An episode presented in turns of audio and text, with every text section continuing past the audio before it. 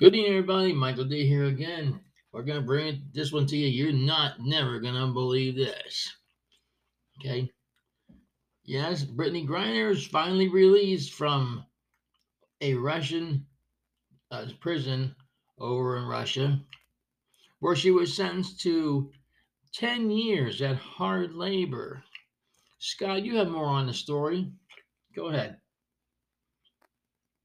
Well, she was traded for the worst arms dealer that there's ever been, and we get her back, and the Russians get a real bad guy, someone that can really come back to bite us. That's for sure. Yeah, well, you know, I think I think it was Brittney Griner's fault where she actually had the nerve to put that cannabis oil in her suitcase, knowing it was going to be searched anyhow. I mean, just because in the off season you go to Russia and play basketball doesn't mean you can put drugs into your suitcase and get by with it. I just think that was a stupid move on her part. You know? Yeah. I, I don't believe that she can blame nobody but herself for that one. She can count her lucky stars that somewhere along the line, our government wheeled and dealed to get her out of out of the prison she was in. What do you think about that, Scott? Yeah. Yeah, I agree. I mean, they could have done so much more than what they did. I mean, we give uh, one of the worst, you know, criminals, one of the worst arms dealers, you know, alive for her, and you know, Russia made out like a bandit, and they're probably laughing at us all the way to the bank. I mean, even former President um, Donald Trump slammed um, the prisoner exchange that freed the Brittney Griner from a Russian prison calling it an unpatriotic embarrassment. And you know, Biden signed off on the deal the free Griner. She was sent to a Russian penal colony after being convicted of drug possession, but um, the convicted Russian arms trafficker and terrorist Viktor Bout is known as the Merchant of Death, and he's one of the worst, you know, criminals that we've ever caught, and it's just really, you know, terrible. Also, someone that was left behind in Russia was Paul Whelan, who's a U.S. Marine imprisoned in 2020 on espionage charges. And, you know, it would have been nice if we could have got him out also, you know, but according to Russia, well, he was convicted for espionage and she was just for drug trafficking, so it's not even. And, you know, I, I just don't think that's right. We give this number one criminal in the world, you know, arms dealer, and they can get a basketball player. You know. yeah, that's it. I can hear that deal now. Listen, I'll give you an arms dealer, and you give me a basketball player. yeah. Sounds like the first draft choice. Yeah, really. but let me tell you, I mean, it's just unbelievable how our government is. You know. But this this deal's been going on for mega months that we know about. Yeah. You know, been going on for over over nine months that I know about. So, you know, it's just whoever is demented enough to give up the arms dealer. I'm not mentioning. Yeah. No, I'm not mentioning no names here. Uh, but I will say, I don't think that was a great deal. You know, I really don't. That's for sure. That was a real crappy deal.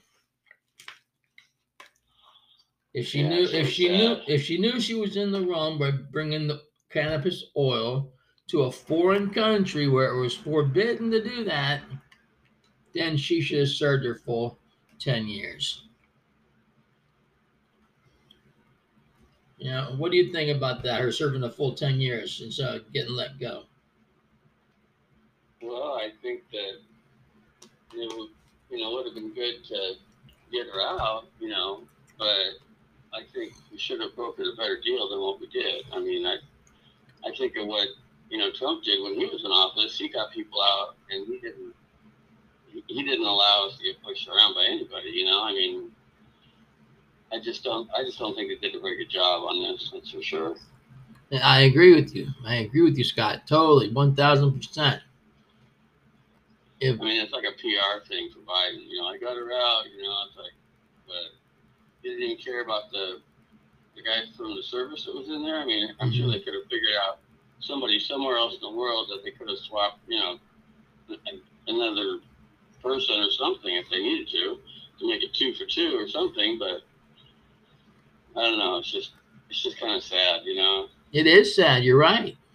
It's very sad, but um, you know, it it's just not right what they did. Totally not right.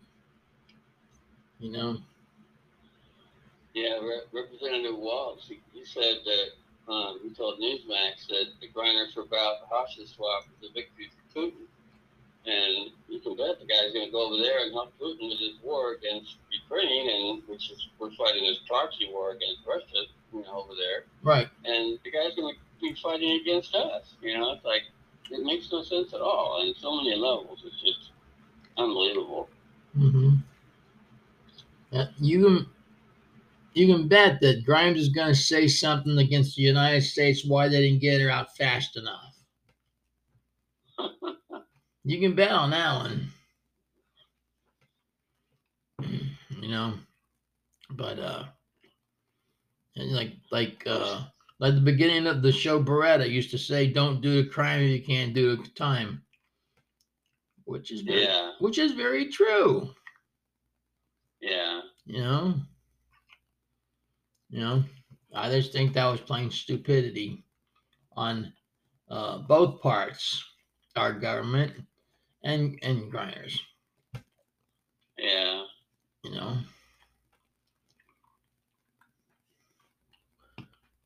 Well, uh, Scott, tell them, tell these people uh, about our blog sites we have. Okay, well, we have two blog sites. One of them is We Tell You the Truth Today, and the website, it's always in the description, but it's um, We Tell You the Truth, the number two, the word day dot blogspot dot com, and the other one is Mike tells it like it is 2021 dot wordpress dot com. And we'd love to have you stop by and check it out. And you're welcome to comment and give us suggestions and let us know how we're doing. Exactly. Thank you. Thank you, Scott, for telling the people that. But on that note, it's time to wrap it on up for tonight. Thanks again, ladies and gentlemen, for dropping by to hear us and hear our big mouth what we had to say. But we won't bring you anything that's not true. We're not like mainstream media people. With this being said, on behalf of Scott and myself and the rest of the podcast team, we wish you a good night and may God bless you and yours. Good night, everybody. Good night, everybody, and please keep praying for everything going on in the world so things don't get worse off than they already are. Talk to you later. Bye bye.